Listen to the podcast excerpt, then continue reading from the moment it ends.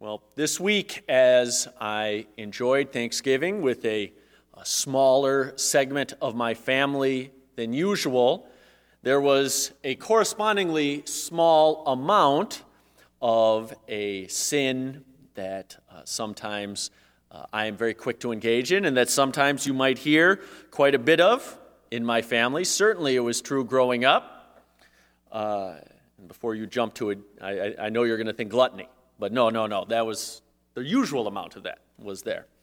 Uh, but no, it's strife. It's strife. It's something that my father, uh, a word that my father would use a lot around our house, house growing up because uh, we were quite often, I, uh, a key uh, cog in this uh, machine, were, were engaging in strife of some kind, some uh, seemingly major, some seemingly minor. Uh, but children of lawyers, of a lawyer, you tend to have that. And I have to say, my father uh, encouraged our argumentation skills uh, himself, and uh, the fruits of that were evident when we would argue around the dinner table about every little thing, sometimes good naturedly, sometimes less so. Well, if you were paying any attention in the last couple of weeks, there were a, a spate of articles about uh, the how to deal with strife during family get-togethers during Thanksgiving, and they were mostly in the political sphere. How to avoid political strife in your family during Thanksgiving, and that was something that I think a lot was an article that was fairly prevalent because it was a, something that a lot of people wanted to avoid arguments, disputes, things that would destroy the unity of a family at a time in which the focus ought to be on gratitude and uh, a blessing that comes from gathering together. And I think each one of us can see in certain areas of our culture that strife is ever more a part of our culture, is ever more uh, uh, a uh, a not just a, an occasional state of being, but for uh, some people, a permanent state of being. And these things, uh, this uh, culture of strife is something that has, in fact, infected many churches. We have seen in the last year, I've seen studies to suggest that uh, this last 18 months or so has been a time of great strife and argumentation and division in churches. Uh, large churches and smaller churches have had church splits, have had people leaving, have had pastors uh, leaving, in fact, the ministry over a variety of strifes. And so we see this as an increasing, or at least uh, I would posit that this is an increasing problem in our world, in our nation, and in our churches. And so it's important for us to understand what it is that we're talking about when we talk about strife. Why is it an issue? Why is it a problem? And what are we to do about it? And of course, whenever we talk about any truth of Scripture, we need to talk about balancing truths as well. Because for some in our churches, in our world, in our, uh, in our nation, uh, the balancing truth is the issue. And so we're going to explore this, this, uh, this uh, topic tonight, this topic of strife. We're going to uh, explore what the Bible says about it and how we ought to apply it in our daily lives. But before we get into that, let's start with a word of prayer. Dear Lord, I thank you for uh, this uh, time that we can gather tonight. Lord, I thank you for leading each one of us here. Lord, I thank you for the unity of, of this body. Lord, I thank you for the unity that we can have with you. Lord, I pray that uh, this, these words from Scripture tonight would be edifying to all of our hearts. And Lord, that you would give us the grace to apply them. In your name, amen. All right, so we start off in chapter 4. That's what I read. Uh, and yet, chapter 4 isn't a new thought. Chapter 4 is an extension of the end of chapter 3. Uh, the book of James, uh, And there are some epistles and there are some books of, the, of Scripture that are much more um, a collection of thoughts, but James kind of flows from one idea to another. These ideas are interconnected. And we see the end of uh, chapter 3 uh, being an understanding of wisdom, and wisdom has been a theme in James since the first chapter. But James is saying, under the influence of the Holy Spirit, that uh, if you want to know and understand what true wisdom is, and if you want to be able to identify wise uh, people in your body, well, the wisdom will be shown out of a good conversation, works with meekness of wisdom. But if ye have bitter envying and strife in your hearts, glory not and lie not against the truth. This wisdom descendeth not from above, but is earthly, sensual, devilish. For where envying and strife is, there's confusion and every evil work. So, James is starting off by saying, listen, if you want, we've been talking about wisdom, we've been talking about the tongue and the fire that a tongue can light. And wisdom is contrasted with envyings and strifes. This wisdom, this earthly wisdom, this devilish wisdom is it's earthly, it's sensual, it's de- devilish. But if you want to know what actual uh, godly wisdom is this wisdom is pure, first pure, then peaceable, gentle, and easy to be entreated, full of mercy and good fruits, without partiality and without hypocrisy. And the fruit of righteousness is sown in peace of them that make peace. This isn't the only uh, part of Scripture that talks about this. We see throughout Scripture uh, uh, the opposition to the fruits of the Spirit. The fruits of the flesh include strife, uh, and disputations. And James sets this up to then tie uh, this strife, this spirit of envying and strife, confusion, to demonstrate the root of this sin. Because the fact is, I think it is very useful for us as an exercise, both to take a searching examination of our own sin. That's useful, that's important, as led by the Spirit. To say, Spirit, what sins am I dealing with in my life? But also to attempt to dig down with the Spirit's guidance to what root issues are prompting those sins. Sometimes, as Christians, we can get very engaged in dealing with symptoms and not treating diseases.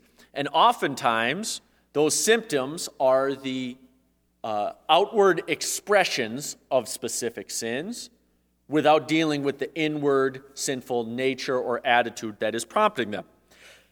And this is what James says listen,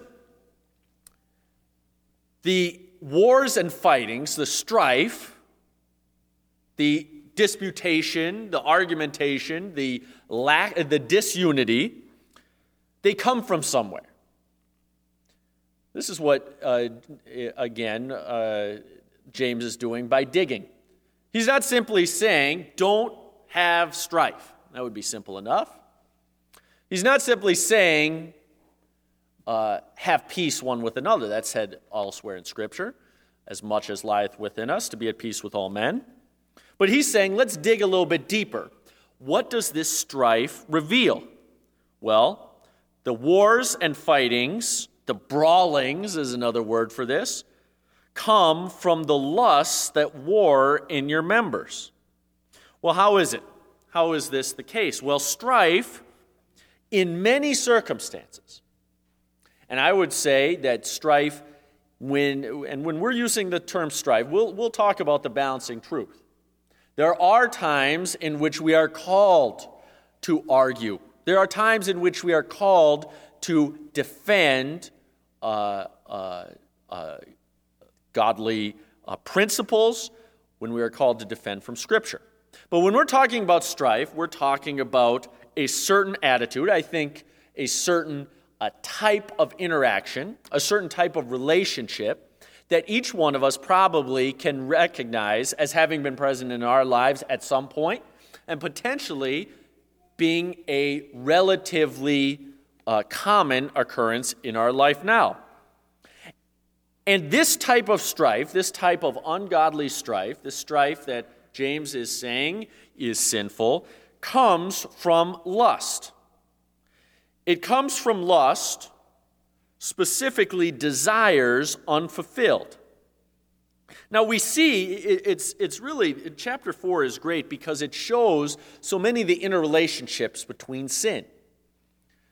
Murder, killing, not simply in the actual physical sense of murder, but in terms of hatred, in terms of just abusive conduct of, of any kind, is not, does not exist in a vacuum.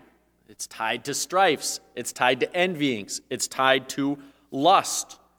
Lust, not simply necessarily in a sensual sense, but in desires, strong desires for things that we do not have.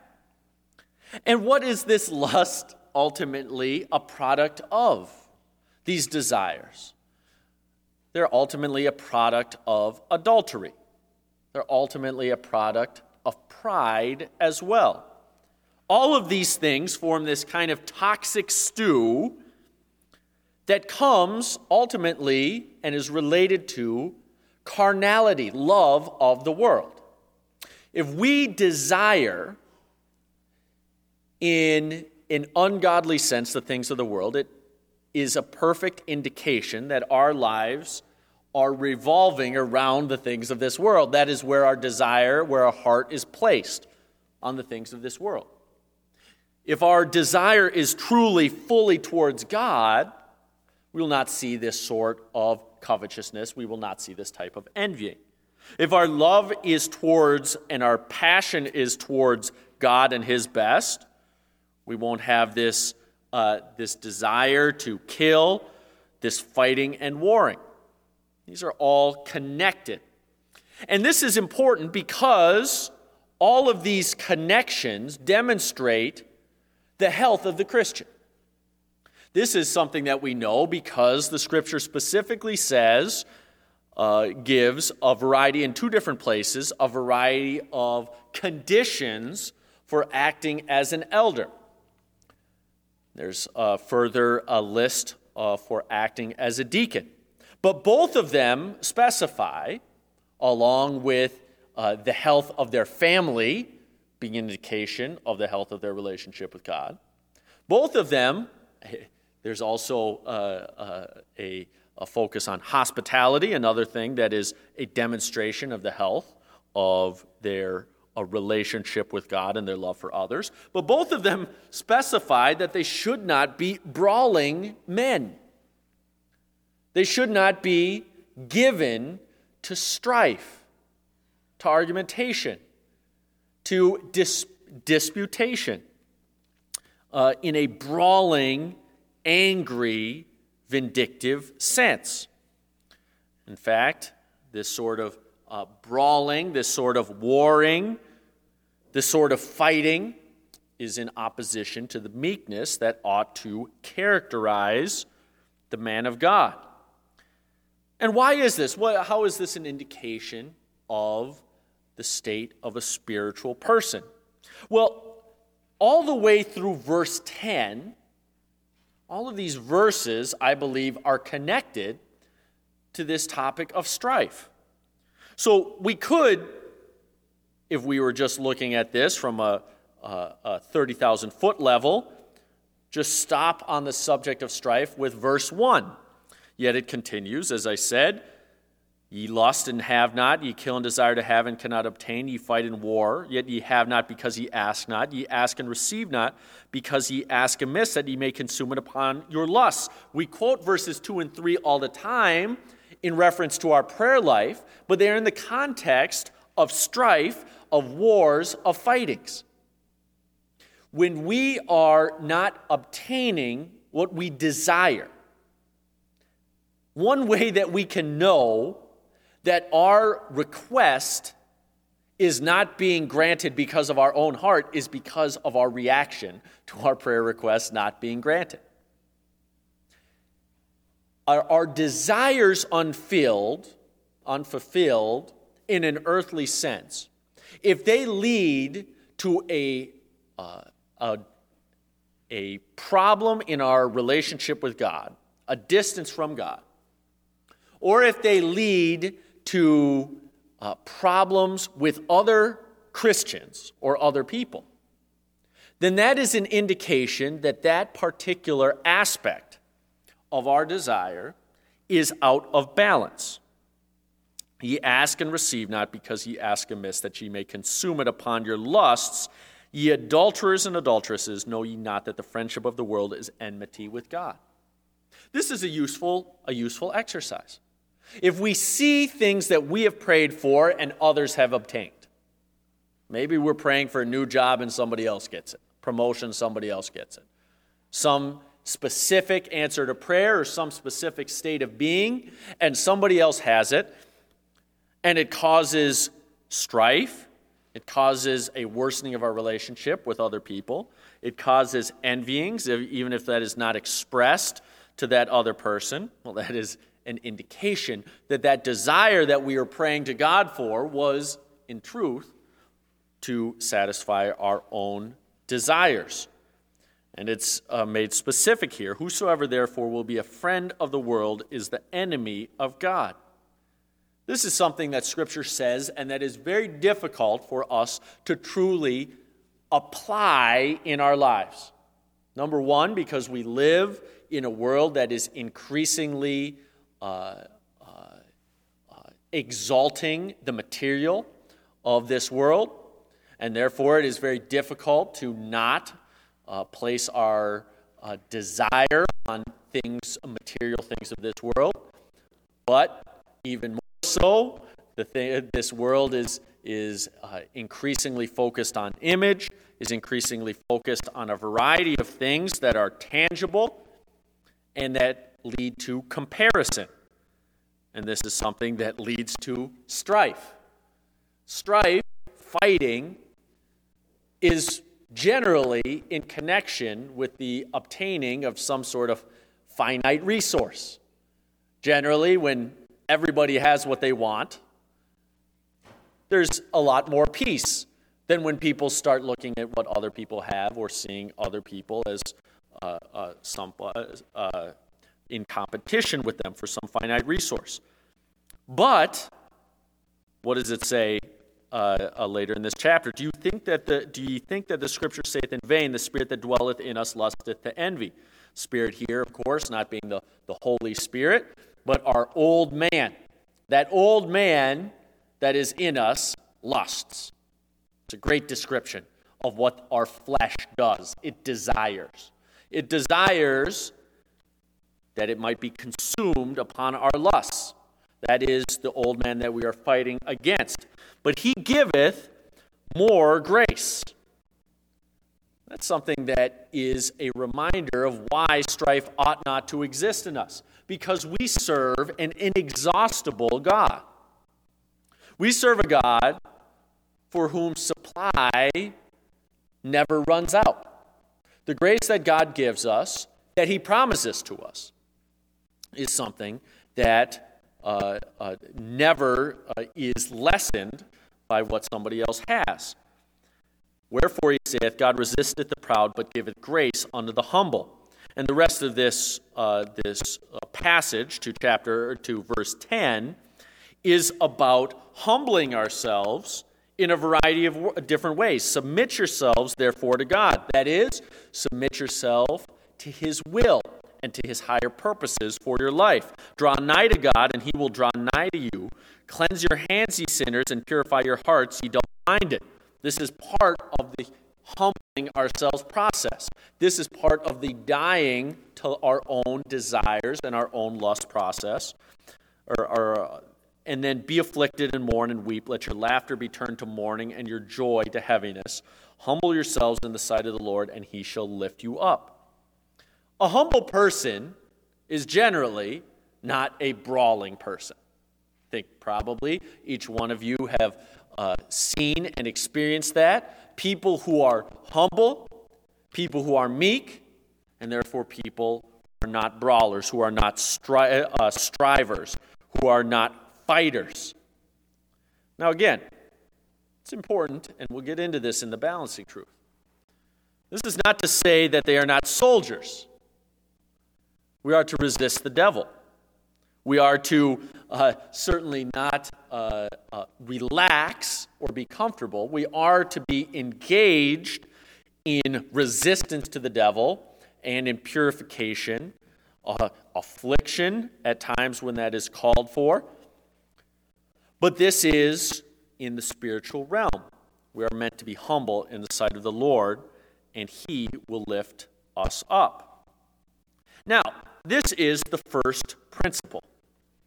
Now, we know that this is uh, the case because of some underlying principles. Just as there are underlying principles, underlying causes of strife, everyone standing for our own rights, everyone seeking to protect our own interests, everyone seeking to uh, uh, get our own gain. We also know that uh, the meekness, the humility that comes from a peaceable, peaceable soul comes from a recognition of a few different principles. We see in John chapter 18, verse 36, that Jesus said very specifically that the reason his servants don't fight is because Jesus' kingdom is not of this world. Our strife is not earthly strife because the kingdom that we serve is not of this world. That's a basic underlying truth. Another underlying truth is not simply that the interests that we are seeking to promote are not of this world, but the second is that our enemies are not flesh and blood. Those are not who we wrestle against. We wrestle against principalities and powers. Just as our kingdom is not of this world, the kingdom we are seeking to overthrow and we are battling against and that we are resisting is also not of this world. And the third principle that is underlying this, that is uh, uh, uh, something that uh, should obviate the need for strife in our lives, is the understanding that God is omnipotent and loves us. Now, that's a certainly uh, something that we almost accept as a truism, but it's something that's very important for us to remember times of strife. Sometimes in our times of strife, we forget that God is able to do whatever we're striving to get done. And if we actually sit and think, well, maybe God's not going to take a hand in this particular argumentation, it's probably a pretty good indication that it's not worth arguing about in a striving type fashion, in a brawling type fashion, where uh, uh, ill feelings are evoked. And I think each one of us can think of times in which our passions were aroused, in which we engaged in strife that actually perhaps even affected relationships over trivialities. Arguments about sports, arguments about some fact, certainly arguments about politics at times, arguments about cultural matters, arguments about slights or other issues in relationships. Where in retrospect we go, boy, that, that wasn't really worth it. That wasn't valuable. That wasn't something that was uh, uh, uh, uh strife for any sort of useful purpose. Now, as we see that strife is a sin, it's a problem, it's a destructive force, we also have to, of course, before we go on, look at a balancing truth. The balancing truth is that sometimes disputing is necessary, right? There are many who uh, in kind of a uh, perverted form of meekness would say, well, we just don't, that's your opinion, our opinion we keep to ourselves, and listen, let's just let everybody do their own thing. And to some extent, this is tempting. But if we look at the examples from Scripture, including of Jesus Christ, we could see that there is, of course, a balancing truth. Jesus Christ was not shy to strongly rebuke at times. So, rebuking is not necessarily strife. Now, rebuking can be strife, but rebuking, including rebuking strongly, is not necessarily strife. In fact, Jesus, even at times, at, at, at one specific time, physically threw people out of the temple. Well, confrontation at various times may not necessarily be strife in a sinful sense. We're not, uh, this is not a principle in general that means that we, are, that we necessarily, in all situations, simply ignore uh, the uh, Spirit's leading sometimes to quite vigorously defend the faith. However, and I spoke about this uh, in one of, one of the last times I spoke, it's very tempting when there's a limiting principle or a balancing principle to use that balancing principle to justify what we want to do in a particular situation. Right? That is something that I have talked about before. If we can find a balancing principle, boy, that's useful because then, if, for example, the person asks for money from us and we don't want to give it to them, we had our heart set on using that money on something else, boy, it's easy to go to that balancing principle and say, if a man doesn't work, shouldn't eat. All right, so the Bible does say, give to him that asks, but man doesn't work, he shouldn't eat, and therefore I'm going to justify not giving to this person. Perhaps somebody that I was called to actually give to. And the fact is that if we have a, uh, a spirit that desires to argue and to engage in strife, not, now, again, Let's make a, a difference here. Arguing not in the sense of standing for truth in a specific situation, but engaging in strife. There is a difference. A difference that leads to the suffering of relationships, that leads to anger, that leads to ill feeling, that leads to disunity. If we wish to engage in strife, in many times we could say, well, you know, look at the, look at the Bible calls people generation of vipers, whited walls. So I'm justified in whatever I'm saying or whatever I'm engaging in. Whatever my uh, my natural fleshly desire is to spring out in some form of strife or disputation or brawling.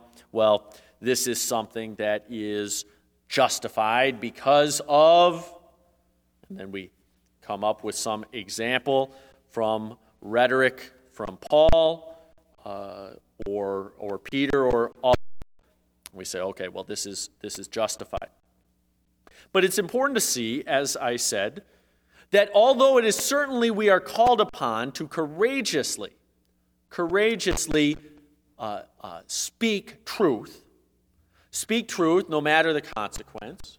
Speak truth no matter the consequence of uh, uh to relationships, to our even our own lives. That this is not a justification for the type of sensual, earthly, devilish strifes, envyings, confusions, and evil works that are described in James. So you, you, you're, you're listening to me and you go, James, well, okay, that's, that's good. It sounds like there are some times in which it is appropriate to vigorously stand for truth in a certain uh, way that might uh, seem like strife, and then there are other times in which we are not called to do it. Well, what are, the, what are some of the principles for application? What are the principles for application uh, in our daily lives? And I think there are some uh, applications that we uh, can find. We could find throughout Scripture, I, in looking through throughout Scripture, that uh, there are a variety of areas, but they are fairly clearly defined, in which uh, strong, I would say, aggressive uh, disputation, in a sense, is justified. And when we look throughout Scripture, we see this exemplified specifically in talking about clear and basic principles of Scripture. And generally, in connection with uh, applying those truths of Scripture to people who are claiming the cause of God and who are resisting the faith. Now, this is something that uh, uh, we see, I think, throughout Scripture. The strongest words in Scripture tend to be reserved for those who are claiming the cause of Christ but are seeking to turn others from the truth. So there is a time for what we might characterize as disputations, as argument, as perhaps even disunity or strife, to be handled in the appropriate manner. Well, the appropriate manner is uh, uh, laid out in Matthew chapter 18, and that is an attempt to deal with it privately and then going up, as it were, the chain internally in the church to try to resolve it. And I think it's also important to say that this does not necessarily, and sometimes I think this has been applied this way, I think wrongfully, this does not uh, mean that, uh, that all church issues or even familial issues are to be, in all circumstances, handled in house. That is sometimes used as an excuse to cover up issues that actually are to be uh, brought before the law. There are circumstances in which God has given the sword to uh, the ruler, to the state, and there are certain criminal and other um, issues that uh, that perhaps even as in Matthew 18, maybe you're going to try to confront that person about it, but there are some crimes that need to be reported and to be investigated. However, in general, when there are uh, strifes or disputations, they are meant to be handled in this manner going to a person privately, then perhaps taking one more with you, then going to the, the elders in the body, and perhaps engaging uh, eventually in church discipline and separation. So there is a time for that, and if that is to be handled in the, in the correct way. Yet that argumentation, that strife, is and should be about real matters of scriptural truth. Because we see throughout Scripture that if there is strife or a dispute about something that does not have to do with the truth of Scripture, the principle is that generally we ought to give place. If I have a dispute with somebody else, if they have wronged me in some way, the general principle is that I turn the other cheek, that I don't defend my rights uh, uh, as wholeheartedly as my flesh would desire to. Now, again, there are limiting principles here. But our tendency is to let those limiting principles devour the whole principle uh, in itself. Now, the scripture also says that even in some areas of scripture, we ought not to be engaged in strife or disputings. The scripture says in Romans chapter 14 about doubtful disputations about matters of eating or matters of days, things which were of great uh, dispute and discussion at the time. Scripture said, don't, don't let this turn to strife. Don't, uh, don't let this turn to doubtful disputations. Uh, uh, and we, we see this uh, throughout Scripture, imploring us to have our minds focused on more important things. On more important things. It's often been said about academia that the fights in academia are so strong because the stakes are so low. And we often find that to be the case, that in our relationships, in our friendships, the fights take on great importance when if we are we're able to achieve some emotional distance or the distance of time we're able to look back and go boy that was really silly that i allowed this to uh, uh, uh, uh make my heart roiled with anger with jealousy with strife that allowed me to have distance between myself and another uh, another christian or somebody else, perhaps in my family or my friendship. This strife was related to something of no value. Uh, we see this in 1 Corinthians chapter uh, 6, verse 7, uh, Titus verses 3, or chapter 3, verse 9. We see throughout Scripture how many times these sorts of disputings, these sort of, this, sorts of, this sort of strife, comes from things of no, no real value. And even if we turn uh, uh, uh, to the next book in 1 Peter chapter 2, we see that we are called not even to be engaged in disputings with our bosses, with our political leaders, we see in verses 13 and 14 submit yourselves to every ordinance of man for the Lord's sake, whether to be the king as supreme or the governors, as unto them that are sent by him for the punishment of evildoers and for the praise of them that do well. This is, this is something that we are called to do. Now, this doesn't mean that we don't engage in the processes that we have been, uh, that are our responsibility as citizens of a nation, but to the extent we are engaged in strife, that we are engaged in fightings and warrings in matters of this world. This is something that is a danger to us. Not simply in the political realm, but think about how much strife comes up in our employment realm. The scripture says that you, uh, you need to uh, work with your masters as unto God, not engaged in, in strife and not engaged in a sort of uh, wars or brawlings. This is something that ought to characterize the Christian.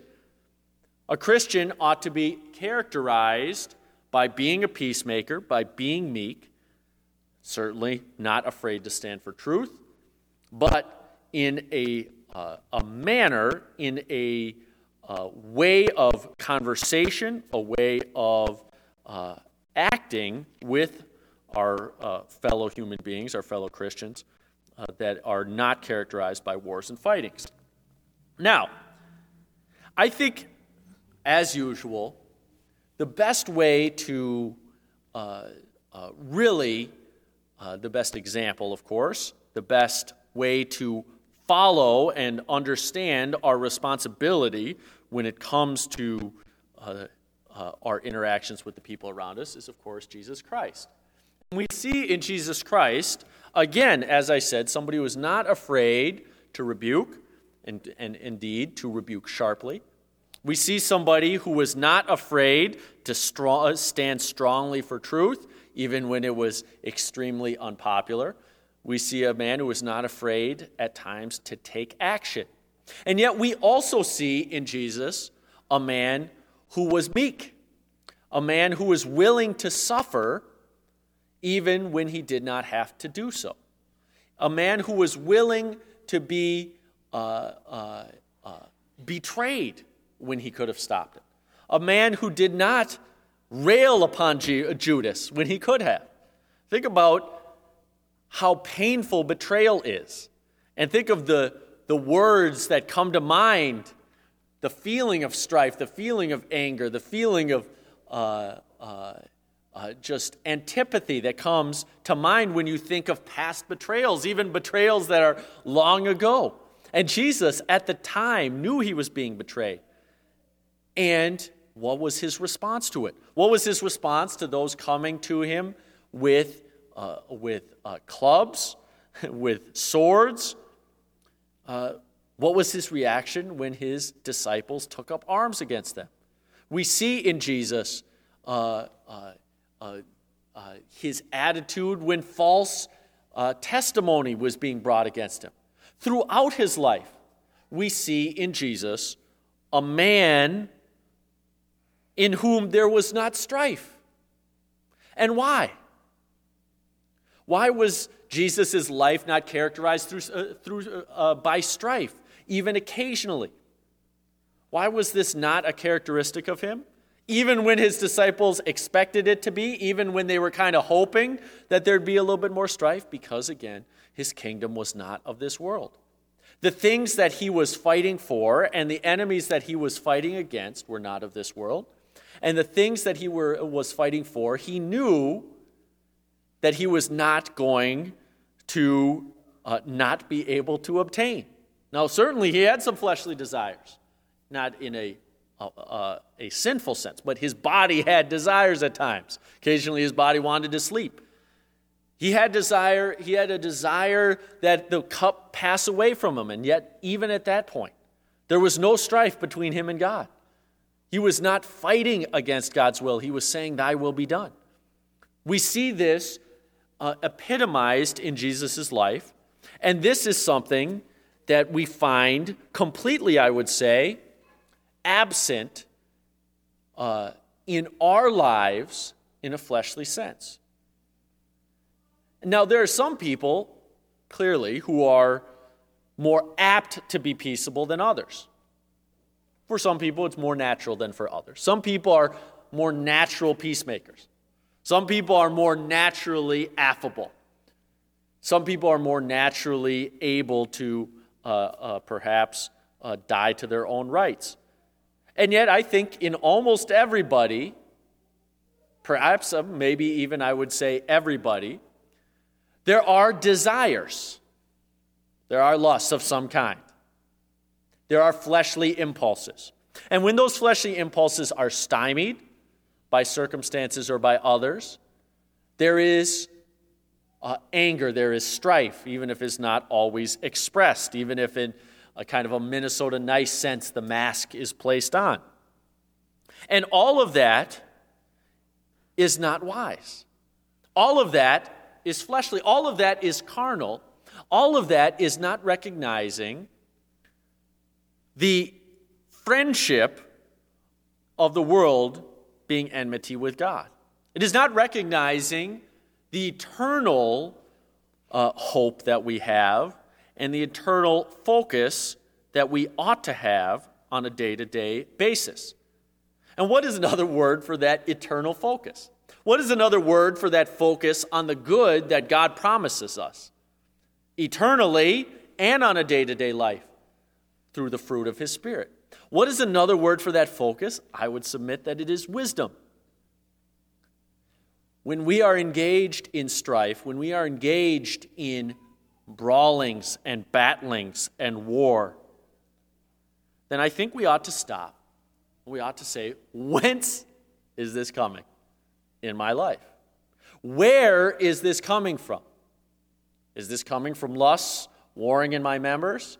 Things I desire, some outcome I desire that's outside of my grasp in an earthly sense that I really want, that I want to fight for? Is it, uh, is it uh, a, a, some earthly thing that I'm asking for from God that I'm not obtaining? Some idol that I've made of an earthly end or outcome? Is it love and desire for the things of this world? Is it envy? Is it uh, a uh, di- unbalanced relationship with the things of God? Is it a lack of humility? Is it a lack of submission? I would say that in every circumstance where ungodly strife is afflicting us, that we are engaging in it, one or more of these things is present in it. And therefore, it is something that as we uh, submit ourselves to God and as we draw nigh to Him, as we seek wisdom that we know will be given to us if we ask, it is something that can also identify through the grace of God, through the Spirit's leading, the weak points in our life that are sprouting into this particular sin. The roots that we have allowed to grow that are leading to this ungodly fruit. And I pray that we each engage in this sort of analysis regularly. Because this is the exact sort of sin that springs up, I would say, uh, unexamined. There are certain sins that we are very, very clear on, right? There are certain sins, perhaps sexual sins, perhaps sins of anger, where there is no confusion in our hearts as to whether that sin is present. And then there are other sins that uh, turn into blind spots that we cannot that we may not even notice have crept in and that have become a part of our life and perhaps are affecting our lives are affecting our relationships with others and uh, are uh, affecting our relationship with God. So, this is something, an analysis that I plan to engage in because I'll tell you what, as I sit here and I uh, uh, preach to you tonight, I'm thinking back as I was preparing for this, I was thinking back on a variety of strifes and, and uh, argumentations and disputations that in retrospect were vain, that in retrospect were of no uh, eternal consequence that I engaged in.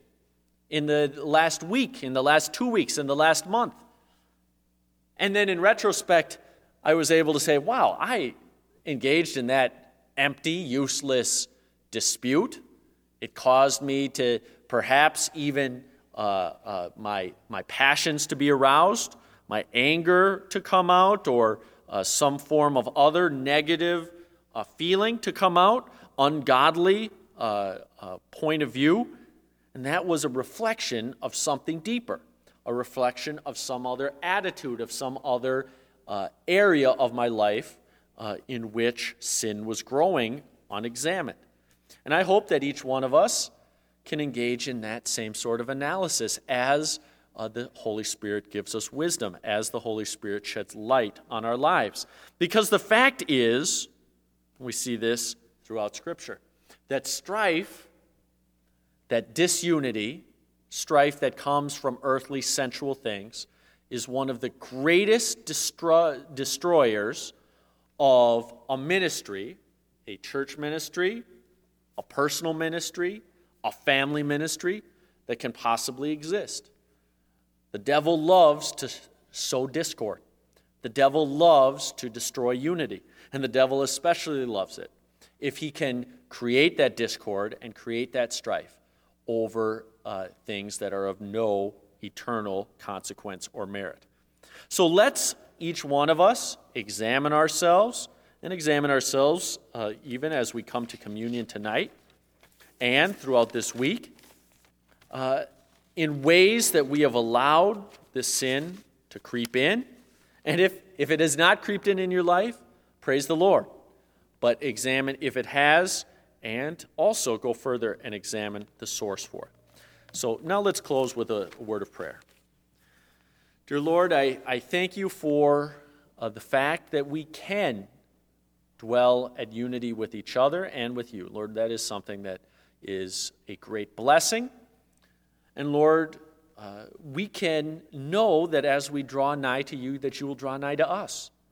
Lord, that well, we do not have to be at enmity with you, that you came to earth and you died on the cross so that we might be, uh, uh, have a spirit of unity and be joined to you. Lord, I thank you for that. Lord, I pray that you would give us that spirit, uh, one with another and with you. Lord, that that spirit would come from purity, that spirit would come from humility, that spirit would come from the fruits of your spirit working in our lives. In your name, amen. All right, we will now.